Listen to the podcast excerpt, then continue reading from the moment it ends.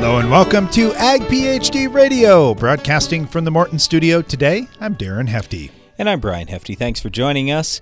Today in the show, we're going to talk a little about side dressing corn. But even if you are not a corn farmer, what the main thing really is, is in season fertilization. That's really our topic when it comes down to it today. So I don't care what crop you raise.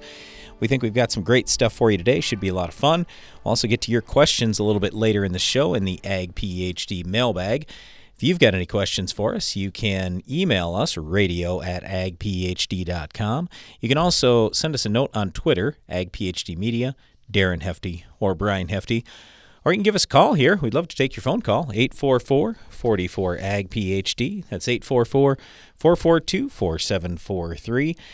Again, we are live in the Morton studio today, and let's get right into this, Darren. I want to talk about side dressing corn, and I'll, I'll make it real simple. So I don't care if we're talking corn, beans, any crop that there is. What I encourage all farmers to do is do a good job soil testing, to do some plant tissue analysis, and then basically just take a look at what is your yield potential. If you don't know what your crop can remove for nutrients, you really don't know how much to put out there. So just download the free Ag PhD fertilizer removal app, take a look at that, see what your soil's got, see how, how your plant tissue's doing, and go from there. I mean, that's, I mean, in very incredibly simple terms, that's really all we want you to do.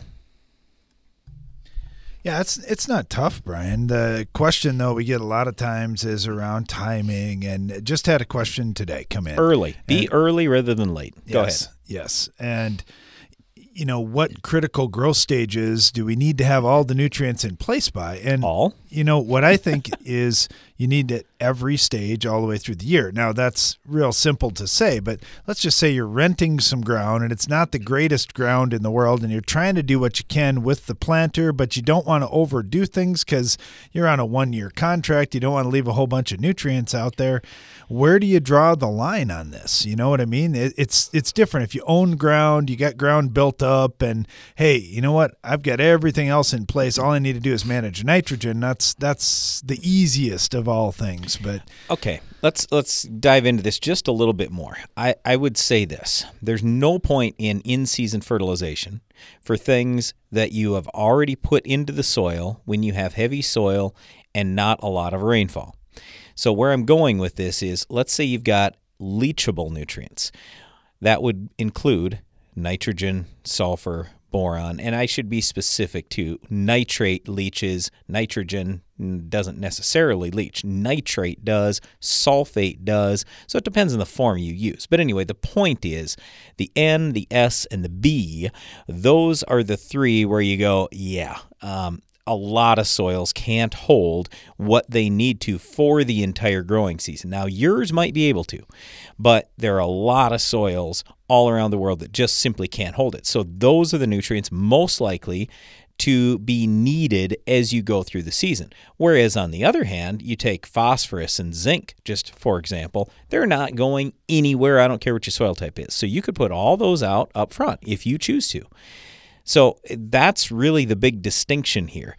And so most people, like in our case, I'm not even looking at phosphorus and potassium later in the season. I feel like I've already done what I need to do for my yield goals on my farm.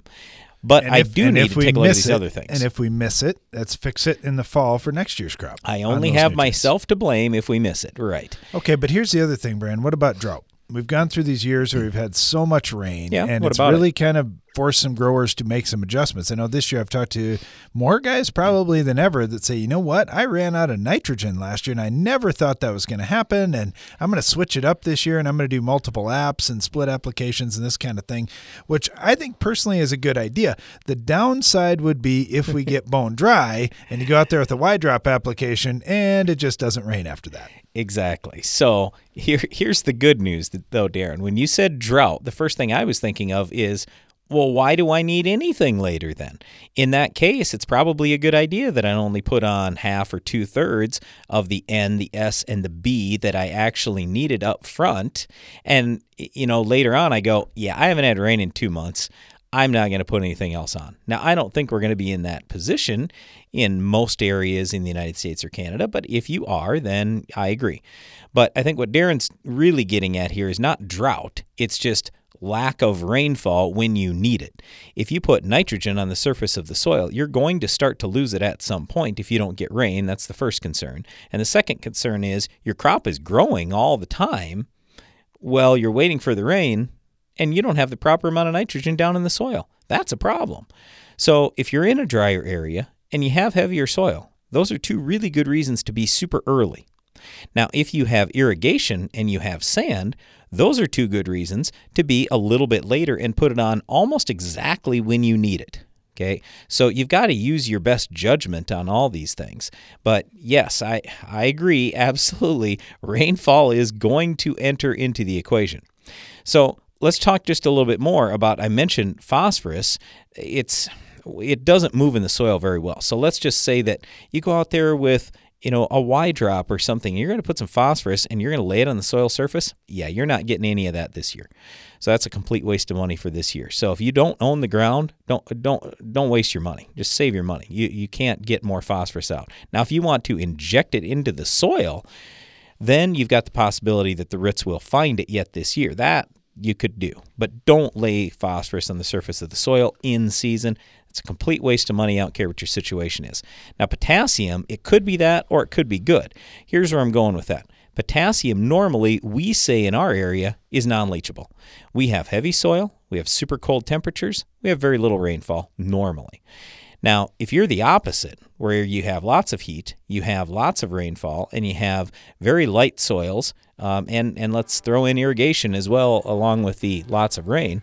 Well, in that case, you could actually leach out some potassium. So maybe an in-season application of that would pay as well. But all this stuff really kind of starts with the soil test. Do some soil testing and don't just look at nitrogen. Look at some of the other nutrients and also look at what is your soil organic matter because out of that organic matter, you're going to get free nitrogen and free sulfur every single year. Talking about in season nutrient applications on today's Ag PhD program and taking your calls and questions at 844 44 Ag PhD. Customer service goes a long way when trying something new. Ryan Shaw from Michigan shares how Soil Warrior helped him transition to strip tillage in his operation. The Soil Warrior guys, they are amazing to work with. They made this jump in this transition extremely painless. It, one question that I get all the time is, how is the service and everything? And I said, well, actually, I get better service from them than I typically do my dealers uptown. They're just amazing. More info at soilwarrior.com. If you're looking to get the most out of your foliar nutrition and fungicide programs, ask your ag retailer about Nutex EDA from Sipcam Agro. Nutex EDA has been proven to increase foliar micronutrient tissue levels and maintain those levels for an extended period of time. When tank mixed with fungicides, Nutex EDA helps support plant health, resulting in higher quality and yields. Nutex EDA is an affordable and effective solution that should be part of every grower's high yield toolbox. You're all set with the 4x4 turbo diesel truck. How about some options? Spray and bed liner? Absolutely. Tailgate step and Nerf bars? Gotta have them. Tie down hooks and stainless steel toolbox? You know it. Tinted windows? Of course. Options are good. That's as true in the field as it is with your pickup. In addition to taking care of tough weeds, new Open Sky herbicide gives you more rotational choices than ever before and an easy to handle formulation. Gooseneck tow package? Yep. Discover more Open Sky details at openskyherbicide.com. Before it's too late and white mold becomes a problem, you need to ask your seed dealer for Heads Up seed treatment. When raising soybeans in the Midwest, you know the risk of being caught unprepared. As heard on Ag PhD, there are several steps you can take prior to planting for a successful management plan against white mold. Compatible and cost effective season long protection starts now by asking your seed dealer to apply Heads Up to your 2020 bean seed order. For more information, visit headsupst.com.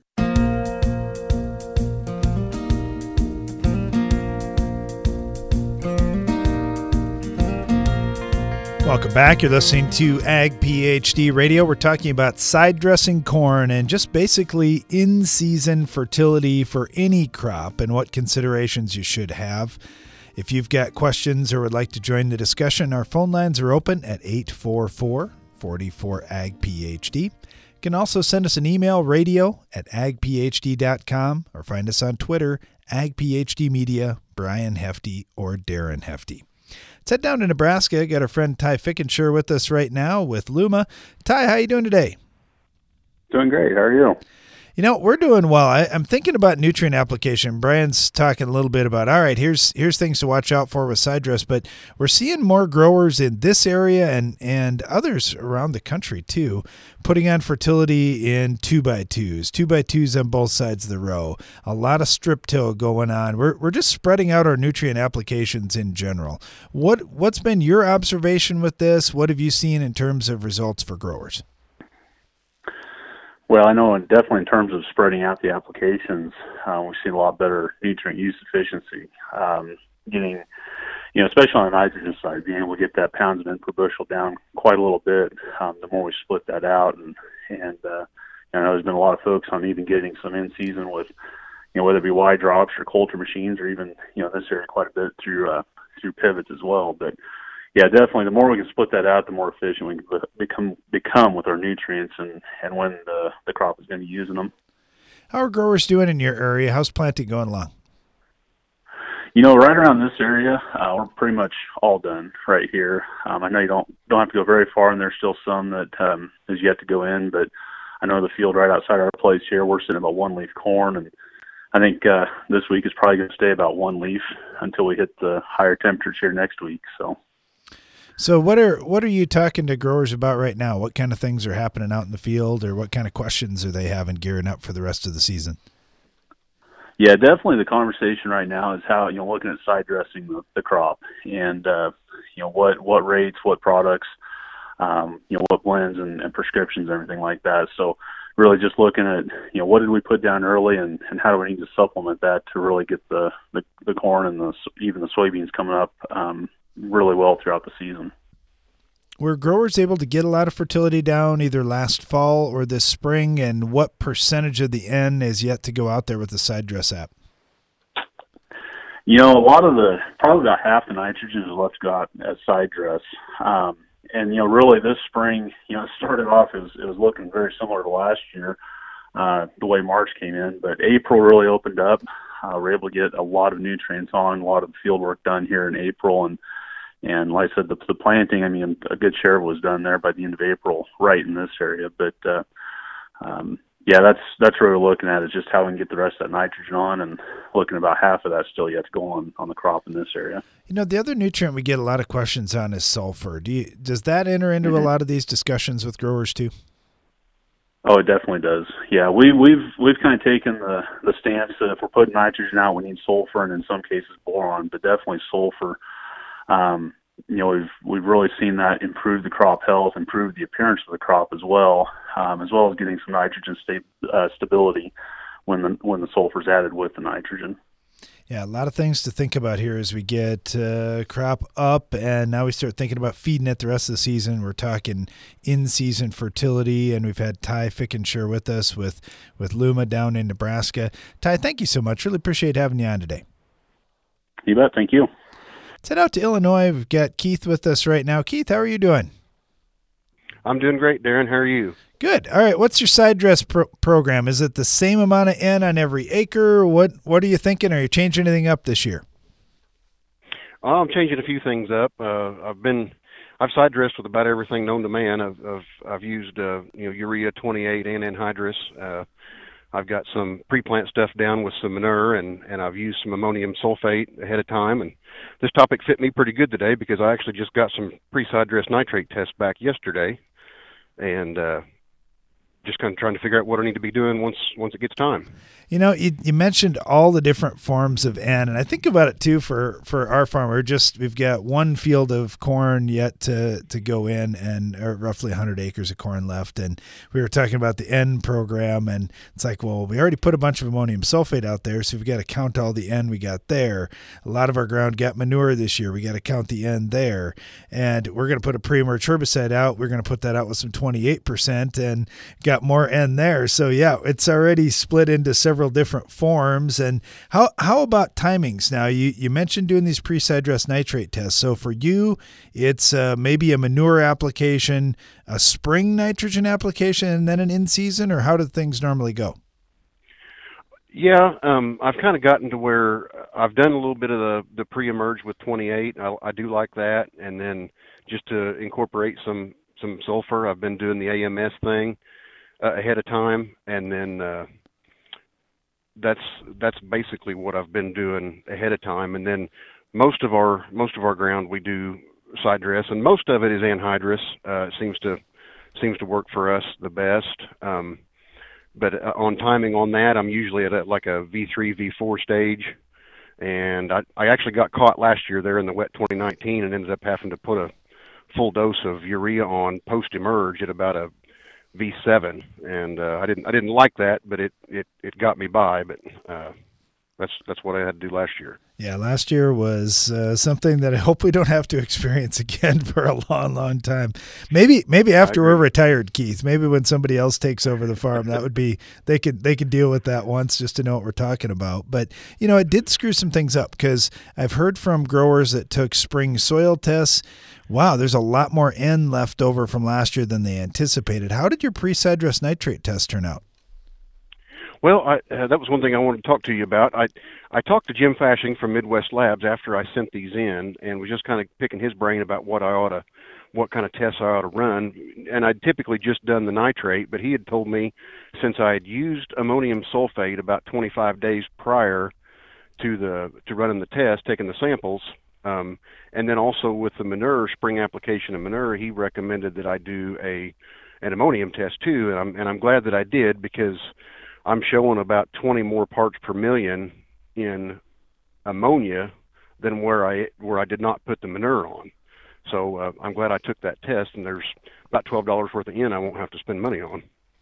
Yeah, yeah, that's interesting. Just uh, well, like you say, all the different forms of N that you put out there, there are some some unique considerations. And let's be fair, you're going out there fairly early at V3, V4. You're being pretty conservative. Of hey, let's make sure we can get through those fields. I'm assuming that's part of it, or is part of it that just that you're running anhydrous and it has to be a little shorter.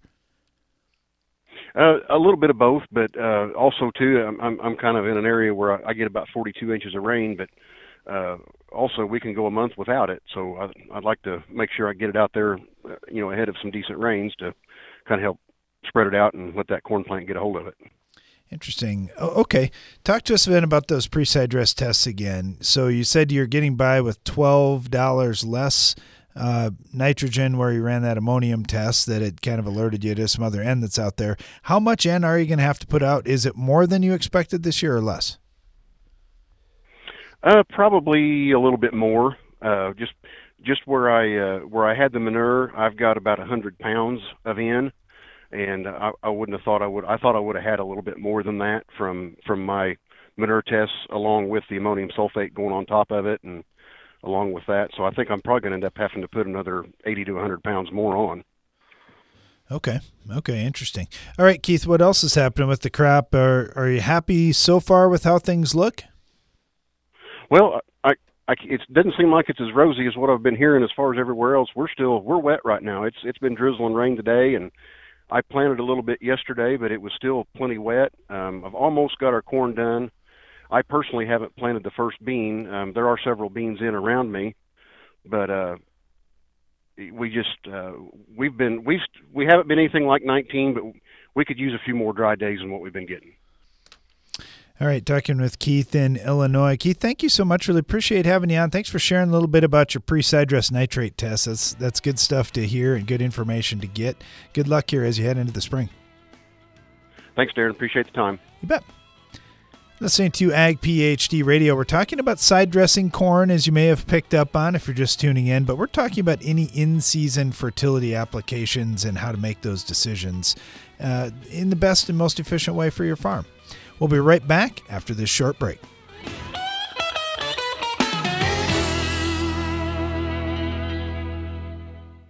Revytek fungicide from BASF has been specifically developed for the selective soybean grower who doesn't compromise. If you think good is good enough, if you're okay with just achieving rather than overachieving, if average is your goal, this is not the fungicide for you.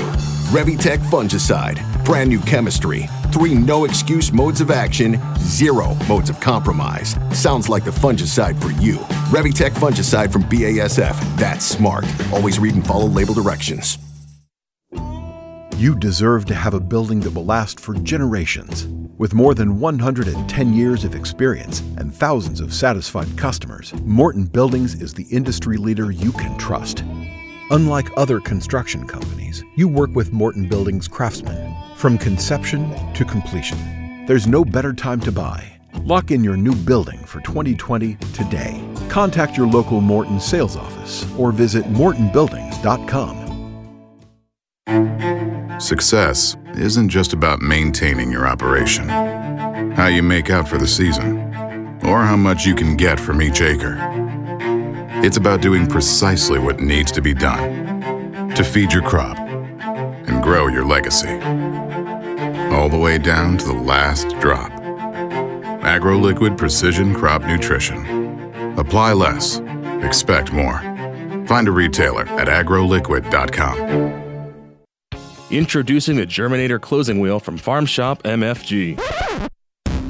We interrupt this message for an important announcement. In these uncertain times, many farmers are looking to prolong their grain storage. That's why Farm Shop MFG is offering a $12.50 credit per germinator towards the purchase of a Grain Temp Guard Alarm DT, up to $200 per unit. Protect last year's crop and start 2020 off right.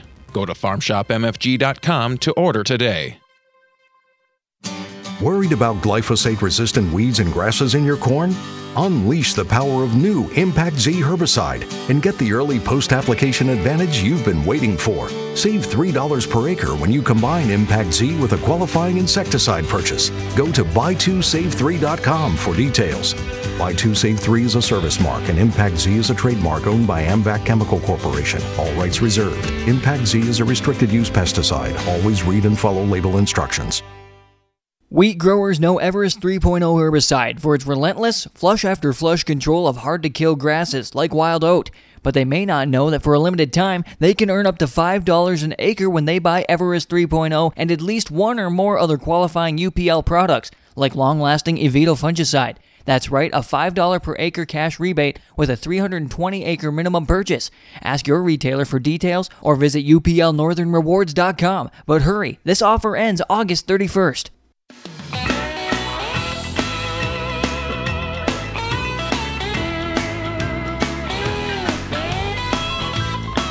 Welcome back. You're listening to Ag PhD Radio, broadcasting from the Morton studio today, talking about side dressing corn and in season fertility applications. We're also taking your calls and agronomic questions at 844 44 Ag PhD. Let's head back to Illinois. Got Harry with us right now. Harry, how's it going? Going well. You know, Thank we, you. we were just talking to Keith in Illinois, and he said in his area it was pretty wet. How about in your area? We started planting corn again yesterday and finished yesterday, and now we're plant starting on beans. Excellent. Excellent. So have you got some corn that's already popping out of the ground? Barely. We started on the 20th of April, and uh, you can row it, but it looks pretty yellow. Yep. Yeah, it's uh it's been a little cool, but the warm weather's coming. It's it's going to be here soon and and you know about that time we'll be thinking about side dressing corn. Do you credit any of the yellowness to anything other than just cold weather? I I think it's just just cold weather. Yep. Yeah. Yep. Just, All right, so talk to us about your corn just a little bit then. You got all the corn in. Do you put a lot of nitrogen down up front? Do you save a lot of it for in season? How do you guys do things? We put a usually if we can we put 120 pounds or 125 pounds of in in in uh, anhydrous in the fall on a strip, and then uh, we'll put 20 or so pounds of 28 with our chemical when we make our first pass, and then we'll come back and side dress the rest of it, which is anywhere between 50 and 60 pounds. Yeah, I'm wondering this year and on our farm, and I'm not sure what you're thinking for yours, but I'm wondering how much will be side dressing because we had just such a wacky year in 2019. We had so much additional rainfall. Did you get a lot of snow and rainfall since you put on the anhydrous in the fall? And what are you kind of expecting this year? Do you think the side dress will still be 50 or 60 pounds, or do you think it'll be a little more or less than that?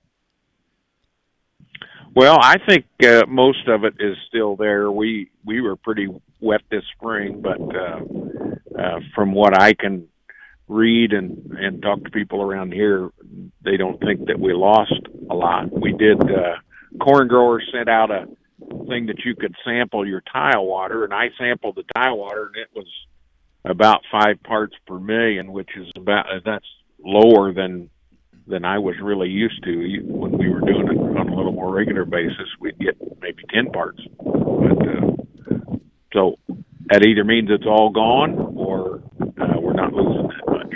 All right, all right I'm going to turn to Brian here because I think he lit up, Harry, when you made that comment five parts per million of the tile water. Brian, that's less than the drinking water standard. That's actually pretty good. Yeah, but we're talking about two different things here. So when we're looking at how much nitrogen we're losing, it all depends on how much water would be going out of the field. But yeah, in terms of drinking water quality, anything 10 parts per million or less is approved in the United States as drinking water quality. So at 5 parts per million, eh, we don't have any big environmental concern. All right, Harry. Uh, so in your planting those soybeans right now. Uh, any extra concern that you're you're putting on with those beans? You putting on some extra seed treatment or anything like that, or, or are you just confident with the warm weather coming, you're going to be in great shape? We're we're not doing anything special as far as seed treatment, just the normal seed treatment that we put on, which uh, an insecticide, a fungicide, and and a little bit of inoculant. Absolutely. Yeah, I like that complete seed treatment. That definitely makes a difference for us as well. Uh, well, Harry, uh, good luck to you as you get rolling here on these beans. Glad to hear you got the corn in the ground and, and look forward to talking to you again down the road. Well, they got lots of rain forecast for this weekend. So. Yeah, I know. You know, and we, we could actually use a little. Corn. We'll we'll take a little of that rain, so you don't have to have it, Harry. We'll we'll catch it. All right, I'll send it out your way. All right, uh, thanks a lot. Let's head over to Ohio. We got uh, Catherine Wolf with us right now with Agro Liquid. All right, Catherine. So uh, Harry said he's sending the rain our way. Do you need the rain over in Ohio, or are you guys a little wet too? no, but we're good without the rain for right now. So uh, it's been a little bit wet and cold last week, but things really just starting to warm up um, this past week, and a lot of guys are getting the field and we're getting stuff done. I mean, especially uh, after all the prevented plant last year, we're taking advantage of every opportunity of nice weather while we still got it. So absolutely. push back the rain for a few days, but we're being productive right now. Okay, one of the productive things I know we're going to get into soon, and I get it, the corn's really small right now, but it's going it's going to grow fast once we get this heat, and we're going to be talking about side dressing. When you're looking at that, we learned a lot of lessons from 2019 about, hey, we need to split that nitrogen out a little bit to make sure it's going to be there. What are you talking to, to growers about concerning side dress? Yeah, so looking into side dress uh, for this year, like you said, making sure that we're splitting it up um, trying to put some down either pre-plant or in the planter and then coming back in with that side dress with the remaining portion. Um, another thing that I think a lot of guys need to be considering and that I've been talking about with growers is putting some other nutrients in addition to nitrogen in our side dress. I know with the delayed harvest season that we had last year and it being a really wet fall, a lot of guys weren't able to go in and make the applications that they needed to. So looking at other things like potassium, looking at micronutrients, kind of anything that we didn't get on or didn't have time to get on because of weather or other reasons, I think is definitely something to consider. So definitely I recommend plant tissue testing, um, monitoring where all those different nutrients are at. And then, like I said, feel, feeling free to throw in potassium, sulfur, um, boron, some of those extra nutrients that we may be missing into our nitrogen. I know uh, AgroLiquid does so much research on different methods of application, timings of application. When you look at side dressing corn, is there a certain growth stage that you're really targeting here as the as the sweet spot, or is there a product or two that you say, you know what, these are things that are working really well for us, and these are ways of putting nitrogen on that aren't working? Yeah, yeah, definitely. So we have some really great research. It's at research.agroliquid.com, and it would take forever to go through all the different studies. But in terms of timing of application for side dress, most guys, and we want to hit around that V6 stage. Um, we definitely want to get it on before V8 because from the V8 to tassel, there's just a rapid uptake of nitrogen in the corn. So if you get it on there at V8 or later, you're too late. You need to go in and, like I said, preferably shoot for V6. Um, in terms of products or things to be looking at, um, like I said, I really love throwing sulfur in with a side dress program. You know, for every 10 pounds of sulfur, we're looking at about adding an extra pound of sulfur. Um, so whether that be ATS or we have a really great product called Access that can be utilized uh, to provide some sulfur to that crop. Another thing that I think is wise for a lot of growers to think about considering throwing in is some sort of nitrogen stabilizer just to make sure we can protect that nitrogen and keep it there where the plant needs it as long as possible. Um, I know there's a bunch of different stabilizers on the market to utilize.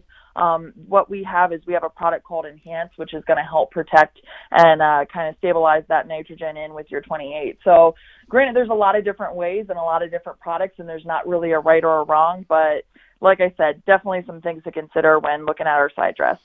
You mentioned adding other nutrients into that side dress, and, and you mentioned micros. You threw that one out there. I've got a lot of growers that are pulling plant tissue analysis that are sending in samples to us during the growing season, and many of those samples we're seeing them being short in zinc and boron. And those are a couple of nutrients that could potentially go in here as well. Is there a way you like to do that? Is there a placement that works best? Do you prefer those foliar? How do you like to get those micros out there? So, ooh, that's that's a tricky question because, like I said, that's going to depend on kind of what guys are doing management wise. But if I had a preference, um, I really like shooting for micros on corn in the planter if we can get it um, in furrow or either in two by two. Like I said, though, if we can't get them in the planter, um, putting them in side dress or putting them in if you're looking at soybeans and a, a foliar is a great way to add those micronutrients in. So just kind of depends what management system you're looking at and what kind of fits best with your schedule. Yeah, and for a lot of growers, it comes down to what they have for application equipment or what their options are as well. You bet. Mm-hmm. Talking with Catherine Wolf here with AgroLiquid over in Ohio. Catherine, thank you so much. Really appreciate having you on today. Good luck here as you head into the the rest of the season. Yep, thank you so much, and wish you guys a safe and successful planting season that we're finishing up soon. So. You bet. You as well, Catherine. We're talking about in season fertility and side dressing corn on our show today. We're also getting a lot of questions in in the Ag PhD mailbag. We're going to dive into those mailbag questions coming up here in just a bit. You're listening to Ag PhD Radio. Stay tuned.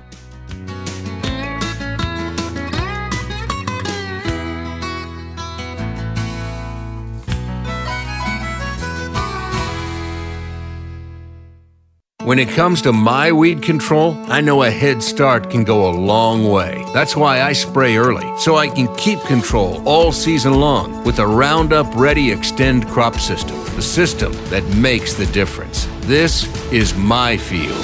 Choose the Roundup Ready Xtend crop system for control of more weeds than any other soybean system. Featuring XtendiMax herbicide with VaporGrip technology to manage tough to control weeds, including up to 14 days of soil activity, along with the field proven performance of Roundup Ready 2 Xtend soybeans. Now you have the right tools to extend your weed control and extend your yield with the system that makes the difference. Learn how you can put the system to work in your field when you visit RoundupReadyXtend.com. XtendiMax is a restricted use pesticide. Performance may vary. Always read and follow grain marketing and all other stewardship practices and pesticide label directions. Check local regulations for specific requirements in your state. Avoid dry run failures with the new Hypro Force Field pump. Providing the ultimate protection, this wet seal pump will save you on costly in season downtime to keep your sprayer running. Now all you have to worry about is the weather. Hypro, helping you spray better. The last thing you want after harvesting your grain is to spoil it before it goes to market. The Grain Temp Guard from Farm Shop MFG is a low cost bin monitoring solution that tracks temperature and humidity and alerts you when conditions exceed safe thresholds. Visit farmshopmfg.com. Success isn't just about maintaining your operation, how you make out for the season, or how much you can get from each acre. It's about doing precisely what needs to be done to feed your crop and grow your legacy. all the way down to the last drop. AgroLiquid Precision Crop Nutrition. Apply less, expect more. Find a retailer at agroliquid.com. What do you think of when you hear Palmer Amaranth or water hemp? If you use Fierce herbicide in your soybean fields, you don't have to think about them at all. With two effective modes of action and up to eight weeks of residual control, Fierce takes on even the toughest weeds like water hemp and Palmer amaranth. Take control of your soybean fields and get incentives from Bayer Plus Rewards when you choose the power of Fierce herbicide. Talk to your local retailer today to put Fierce to work in your fields. Always read and follow label directions. Your land is a legacy, a challenge from those who tended it before you to build on their foundations.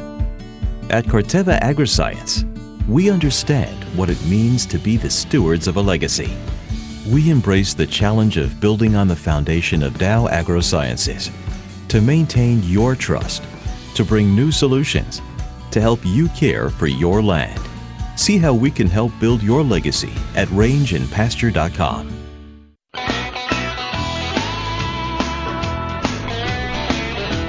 Welcome back to Ag PhD Radio. Brian Hefty here, along with my brother Darren. We are broadcasting live from the Morton studio today. If you've got a question for us or if there's anything you'd like to talk about that's going on in your farm, you can call us here 844 44 Ag PhD or send us an email radio at agphd.com. Okay, so we've been talking about in season nutrient applications, specifically corn today, but I don't care what crop we're talking about, doesn't make much difference. There's one very important thing that I wanted to stress to you. There's been a lot of talk about plant tissue analysis, and we are huge believers in it. We absolutely think you should do plant tissue testing every single week on your farm, and I'm not kidding. It will definitely make you money. There's no question about it, and here's how. When you plant tissue sample every week, you don't need to pick a lot of spots on your farm, but pick a few spots and go out every Monday morning, first thing. Okay, the time of day does make a difference. So we want consistent results. We want to track how we're doing. And so I would suggest go out at 8 a.m. every Monday morning and do this from now until basically September 1st. Okay, if you do that, you're going to see the highs and the lows through the season. You're going to see which things you're you're short on. Now you can use that and do some foliar feeding and some side dressing based on that. But here is the most important thing I want you to get from this. Plant tissue testing is not predictive. It only tells you how are you doing that day. So if you say, "Well, I'm going to base my side dress on my plant tissue analysis and oh, it's showing I'm good for nitrogen," I don't care. It's not predictive. Soil testing is predictive. Now, nothing's going to be perfect. No system's going to be perfect. No test is going to be perfect. But if you do some soil testing, you're going to have a much better understanding of what you can and should do later on in the year. So, for example, if I do a soil test and I find out what my organic matter level is and what my soil nitrogen level is, let's say it's I don't know, June 1st. Okay. And you go, well, I'm already at V7 at that point. Let's just say, for example, you can look on the different nutrient removal charts, and there are plenty of them out there, and it will basically show you that after V7, you still have, just thinking off the top of my head here, roughly 90% of your nitrogen needs to go into that plant yet. And you go, all right, well, my yield goal is 250. Okay, so you take a look at, well, how many total pounds do I need if I'm trying to raise 250 bushel corn? So that's really the first step. And you go, all right, 250 bushel corn. I just pull up, and this is what I'm doing on my phone right now. I'm just pulling up the Ag PhD fertilizer removal app. I go 250 bushel corn. I need 280 pounds of nitrogen. Okay, so if I need 280 and I've only used or uh, I've only pulled up about 10% which means because uh, I said I'm at V7. And uh, again, I don't remember what the exact number is, but that'll get you pretty close. Okay, so if I go, all right, I need 250 pounds yet to go into that plant from now until the end of the season. Then I'm going to look at, all right, let's say by some miracle, I got 200 pounds already sitting there in the ground. And maybe it isn't a miracle. Maybe you, you actually would have that as of June 1st. Who knows? And then you go, ooh, I'm 50 pounds short. but you're missing one thing. You're missing what is that soil's organic matter going to release? And so that's why I say take a look at your soil's organic matter. Maybe you have 5% organic matter and you're going to get 100 pounds of free nitrogen during the year. Well, now you've got a 50 pound excess. Or put it another way, you have the potential to yield 300 bushel corn if the weather's right. So these are the things that you got to look at. It's not that tough. And I don't care if we're talking corn or any other crop, wheat, whatever it is. Do some soil testing and don't just say what's there for nitrogen. Let's look at what do I have for soil organic matter too. And then you got to look at your area. I usually figure about 20 pounds for every percent of organic matter that there is. I'm going to get that much free nitrogen every year. And by the way, you'll also get two to three pounds of sulfur for every percent of organic matter that there is. So that's also a good thing. But anyway, where I'm going with this is plant tissue testing is not predictive. Soil testing is somewhat predictive in that I can see, okay, here is all this stuff that's sitting in the ground. It's ready to go. The tissue testing doesn't tell you that. So that's why you've got to incorporate some soil testing into this. Now, I'll also say there are plenty of these computer models out there that are going to tell you, well, this is what we think you should have they're not too bad. I, am not gonna I'm not gonna fault them or anything, but I still trust the soil test a lot more. And nit, uh, pre-side dress nitrate tests are dirt cheap, so I don't care if you're going to do it before you put nitrogen on for your wheat or your corn or you know whatever crop it is sorghum i don't care. Do just a little bit of testing. The pre-side dress nitrate test only costs you like five bucks. If it was me i'd also test for organic matter if i don't have a soil test for that already and I would consider adding sulfur to my test when I'm doing that pre-side dress nitrate test. I'd like to look at sulfur, nitrate, and boron especially because those are leachable. You probably need to add some of each of those three nutrients to your field every single year that you're raising a crop obviously that needs nitrogen like corn or sorghum or wheat or something like that okay so again this side dressing corn or applying fertilizer in season to any crop is always going to be tricky because nobody can predict the weather and nobody can predict what your yield really could be if you did everything right. Okay, so it's always going to be a judgment call. Now, if you want to rely on somebody else for the judgment, that's fine. I personally always like relying on my own judgment, and the reason why is because then I have no one else to blame but myself. Now, if you look at it the other way and you go, well, I want somebody to blame, well, then that's fine. But at the end of the day, you're the one spending the money. So you've got to be comfortable with whatever that decision is. And I'm, I mean, we look at nitrogen prices, they're not that expensive this year, but our crop prices are down. So we've really got to look at okay, am I spending these dollars correctly? And that's why we just encourage you get some more data to do a better job with your overall fertility program. Yep, plant tissue testing can help you, but we look at plant tissue testing more as a long-term deal, more as I'm going to fine-tune my program for next year based on, oh, I see that every week this year I was deficient in whatever, potassium or you name it. But then we want to look at the soil testing for this season's applications in season because soil testing is predictive, plant tissue testing is not. Darren, you got anything else before we wrap it up on uh, on these in-season nutrient applications? No, I think that's a pretty complete discussion. Again, if you have any questions or would like to have more discussion on this, our phone lines are open at 844 44 Ag PhD. Okay, then the last thing that I will say is this. I just told you it's always going to be a little bit of a guess. Nobody can predict exactly what you should do for nitrogen or sulfur or any of these things because we don't know the weather and we don't truly know what could your yield actually be. So, what I encourage you to do is just run some trials on your own farm. Split some fields, do some strips, whatever. I mean, the, these are the ways that you learn. I, I I say it pretty often, but you know, quite frankly, farming is about trial and error. If you don't try and make some errors, then you're not going to know what could you have really done. So play around with it a little bit. Now, if you're going to play around with stuff, here's the way I look at it.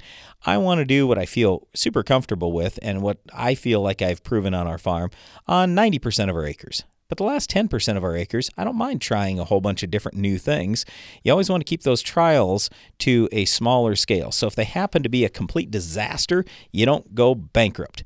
That was one of the things our dad always used to talk to us about is he's like, "Look, I don't mind that you guys want to try all this this crazy stuff." And he'd call it stupid or dumb or whatever half the time, but it's like, just go ahead cuz you just never know. Try it out, but just don't be dumb about it. Try it on a small scale because we just don't want to go broke. That's the main thing. But if we don't try some of these crazy things out, we're never going to know that maybe, you know what, we should have been doing this, or next year we should do this on a lot more acres, or if we prove it out for three years, we do it on a much bigger scale. So there have been a lot of things that I thought were stupid at the time, and now we're doing them on our entire farm, and it's really paying. So I would just encourage you do some soil testing, do some plant tissue analysis, try some stuff out on your farm, and really work hard on trying to fine tune your overall fertility program because chances are that's what you're spending the most money on for an input on your farm. So, the better job you do with that, the better chance you have to make some profit, even in a tough year like this one. All right, so right after this break, we're going to get to your questions in the Ag PhD mailbag.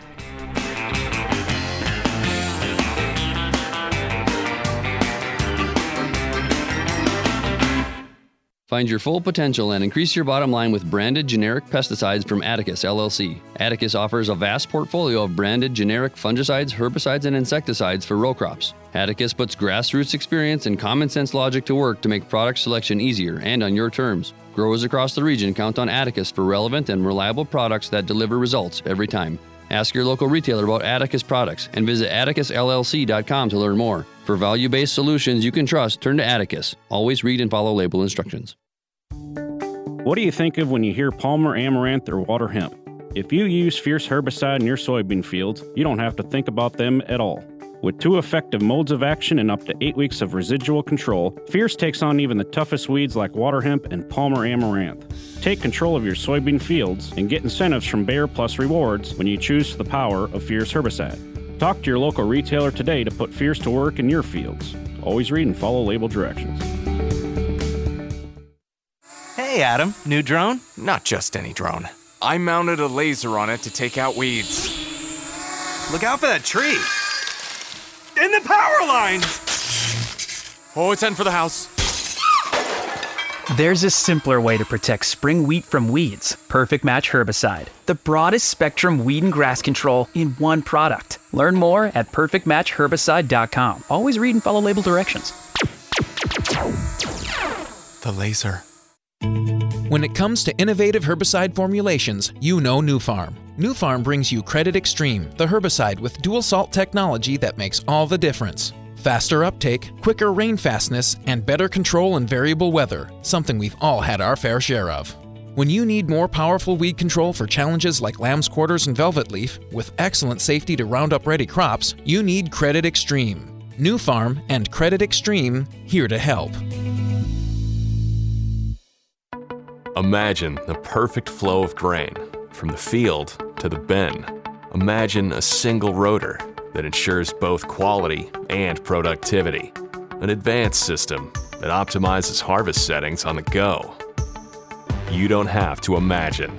With features like AFS Harvest Command, an axial flow combine from Case IH always delivers the perfect flow for your operation. Find out how. Talk to your Case IH dealer today. You need a powerful herbicide to fight the war on weeds. Bellum is Rotam North America's mesotrione herbicide, and it fights against the annual broadleaf weeds attacking your cornfields. Winning this battle means higher yields, lower cost to you, and maximized profitability. For long-lasting residual weed control, check out Evinco, Vilify, and our newest mix, Rixa. For application, flexibility, and season-long control, that's Evinco, Vilify, and Rixa, powered by Bellum. For more information, visit bellumherbicide.com. That's B-E-L-L-U-M herbicide.com.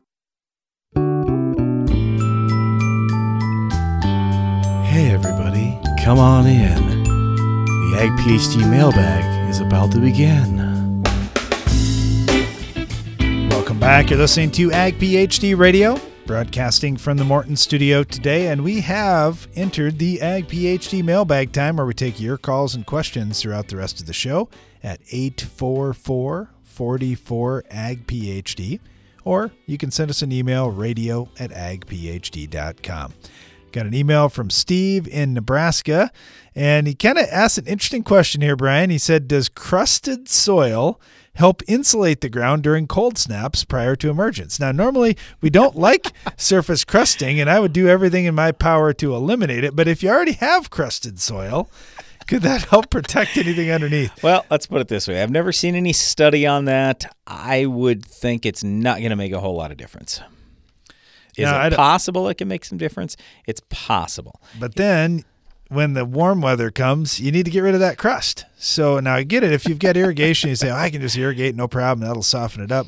Maybe.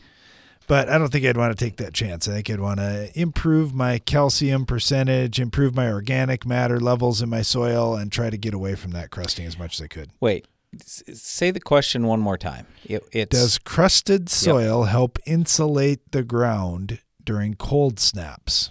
why do we care?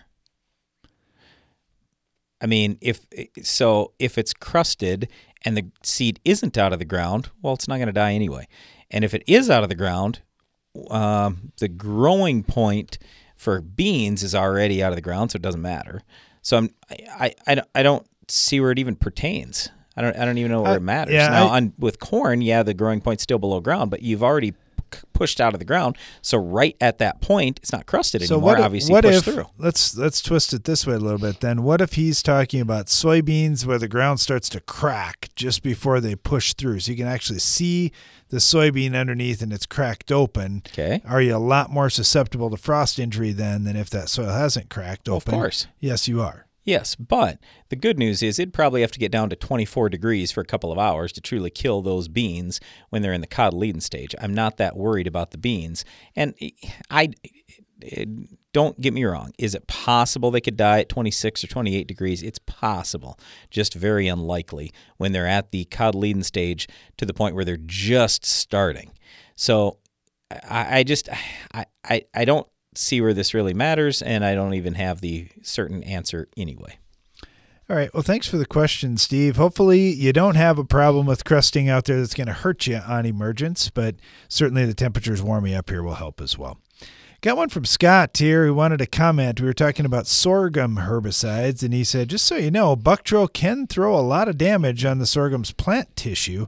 It will pull out of it, but you just might not sleep well for a week as that Buctril burn is out there. Yeah, don't get too worried about it. It doesn't hurt the stalk. It doesn't hurt the yield. It absolutely can burn the leaves a little bit. And worse And- if you throw something like ammonium sulfate or some kind of fertilizer in. So it's definitely not a time to throw anything else with it that's hot. Well, I don't know. With dear. Buctril? No, we don't like to throw other things that are hot in there. That's that's Well, going to yeah, increase the leaf burn. a lot. Exactly. Let's say I put crop oil with it. Let's say I put fun, certain fungicides. Even with it. ammonium sulfate heats Yep, it up. I agree. All- All those things will heat it up. But what's the worst thing that's going to happen? Are we going to kill the plant? No.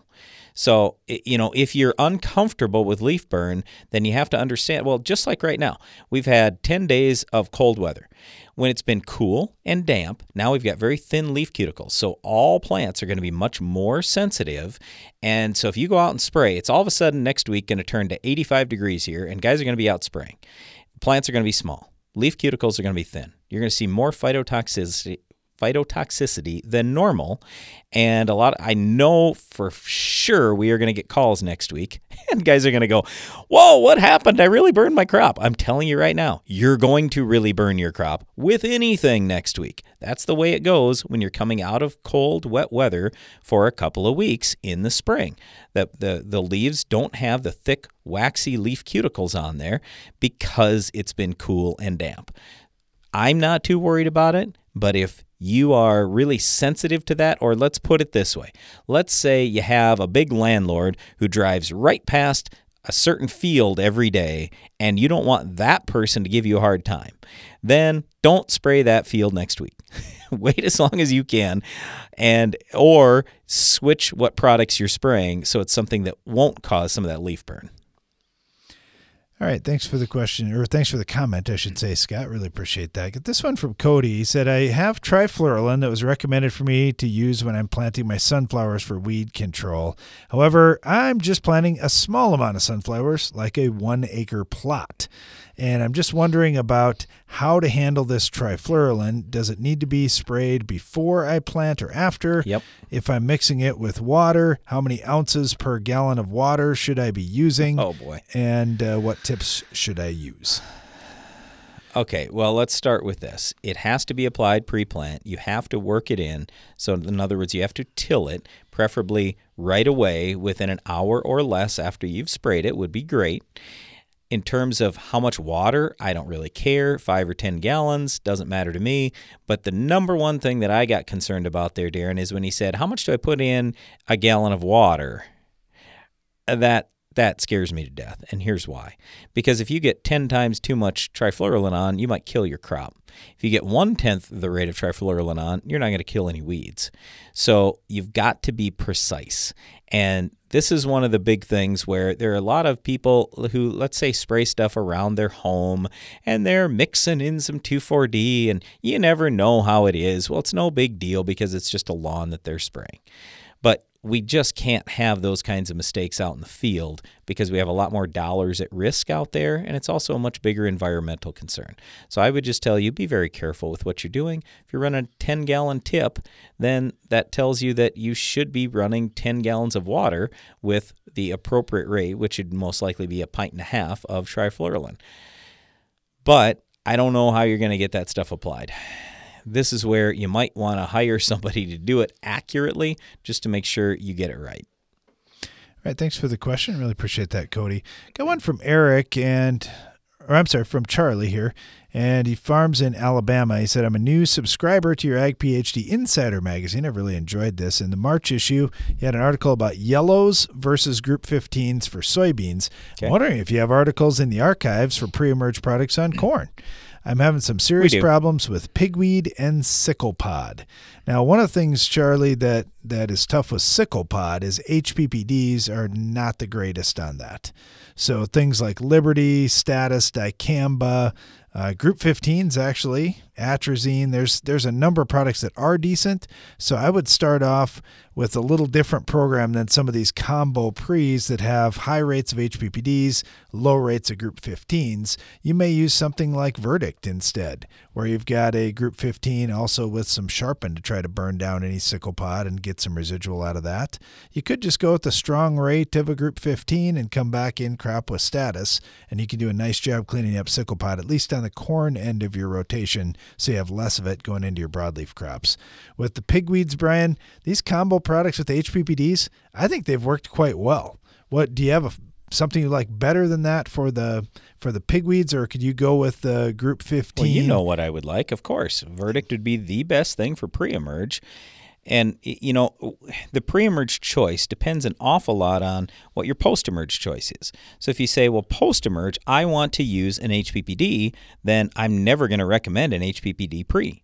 If you say post emerge, I'm willing to use status, or some other dicamba product, DiFlexx or whatever, even though that costs more than the HPPD, I would like to use that. Well, then I could use an HPPD pre. And for that matter, Darren, you mentioned Verdict. I, if I wasn't going to use the HPPD post, I could throw in some HPPD pre along with the Verdict. Then I'd have 99.9% control on my broadleaves up front. I mean, at least the small seeded broadleaves.